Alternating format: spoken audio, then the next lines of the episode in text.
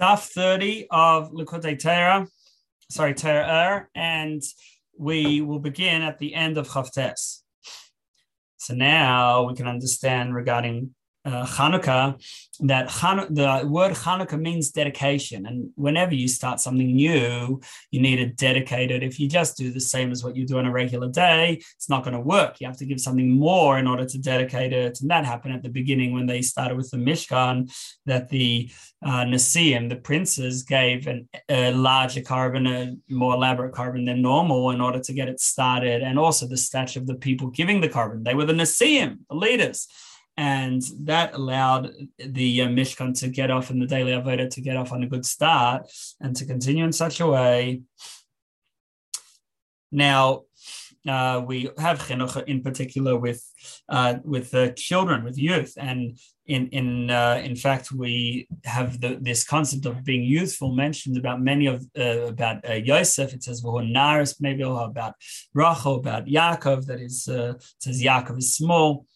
And uh, therefore, with Hanukkah, we also have this concept of uh, of uh, dedication in order to allow this new flowering of uh, Torah that happened after Hanukkah.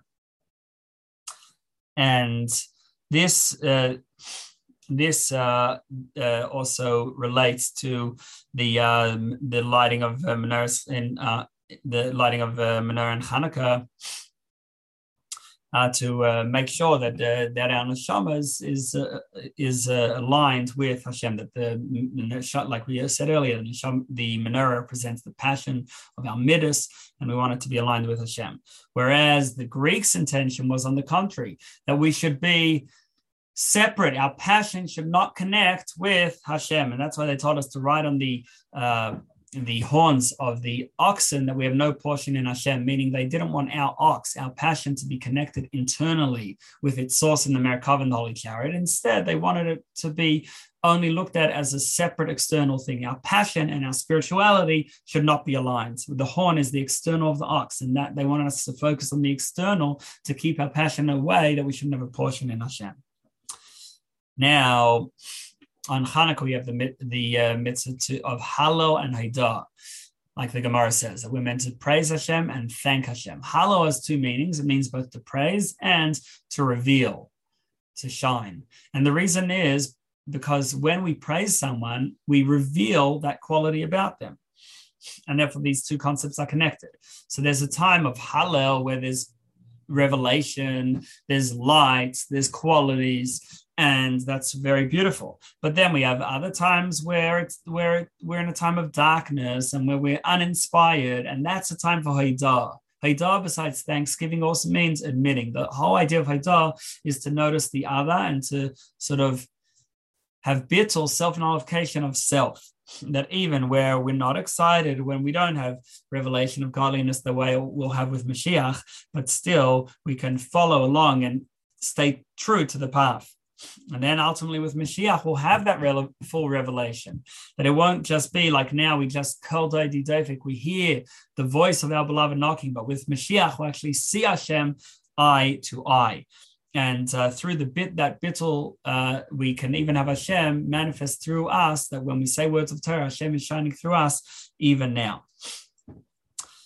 Okay, that is uh, the Hanukkah Maimer. So spoke about the, the different avodas uh, in the Beis HaMikdash that we also do uh, in our davening and throughout our day uh, to, to bond with Hashem and bring our whole being over to be one with Hashem. And then Hanukkah, how when you're starting something new, you've got to do something more. And uh, the related mitzvahs of Menorah, Hallel, and Haidah.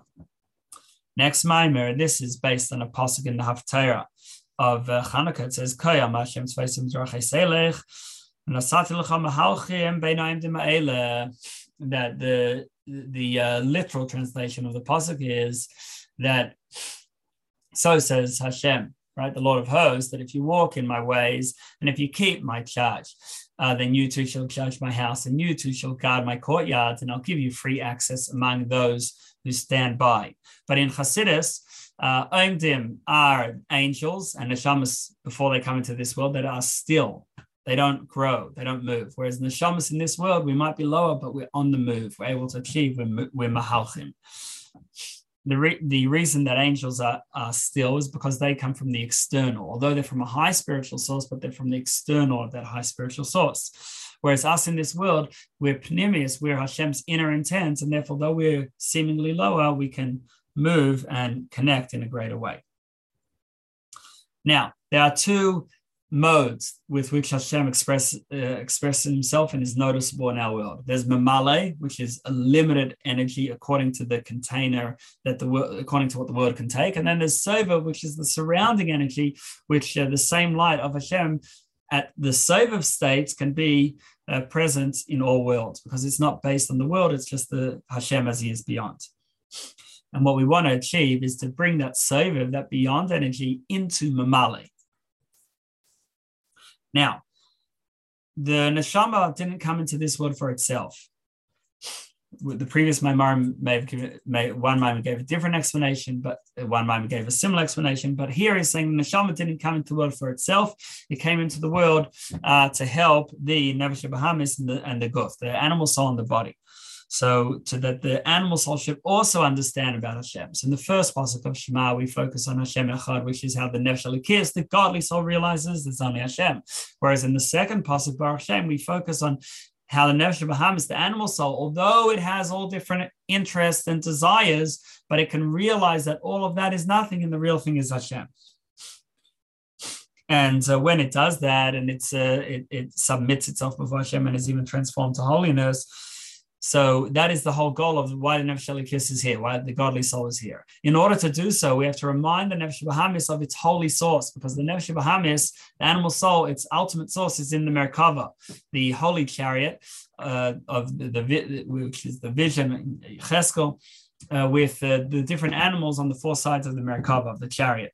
And when we remind the Nefesh Bahamis, our animal soul, of the angels and of the all the spiritual forces that are represented by animals, it says, yeah, you're an animal, but you could be a holy animal. In other words, use that passion for Hashem. The Maimar gives an example of a horse. A horse by itself runs wild, but when you have a rider on it, then the rider can go much faster it's much more powerful on the horse than without it. And that's similar to the Nefesh Bahamis, giving more energy to connect to Hashem with more passion. That is in terms of us going up to Hashem. Then we have with us with the eliciting and bringing down godliness onto us. And that that is after after we love Hashem, we want to go up and connect Hashem. Then we have the next passage in Shema and these are the that these words that I Hashem command you today. So that's Hashem coming down and giving to us the words of Torah. And the angels wait to hear and to gain from our Torah.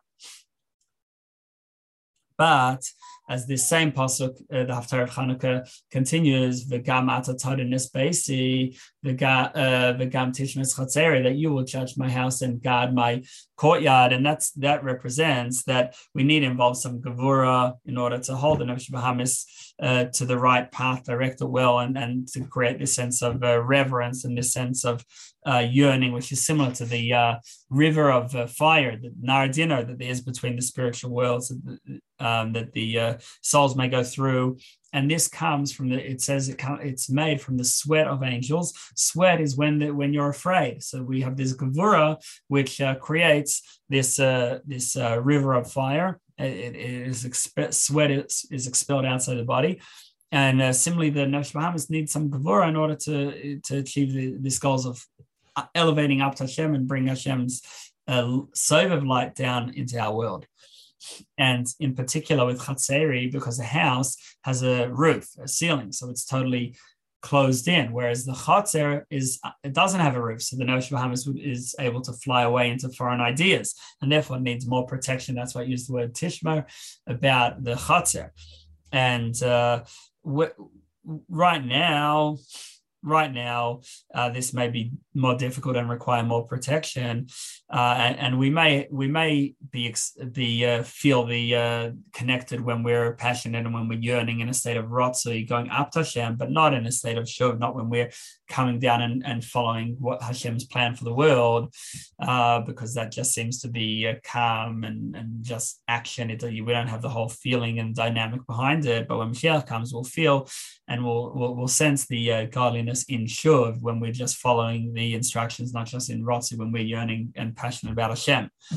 And because we, we spoke about this gevura that's needed to direct and, and force the Nefesh Bahamis, that's why there was wars uh, at the, the beginning of the Hanukkah story and the Purim story. And then afterwards, we come to the miracle and the, the state of tranquility and rest, because the wars represent Gevurah that then allow us to bond with Hashem in this deeper way. We'll con- continue tomorrow with Parashas Miketz.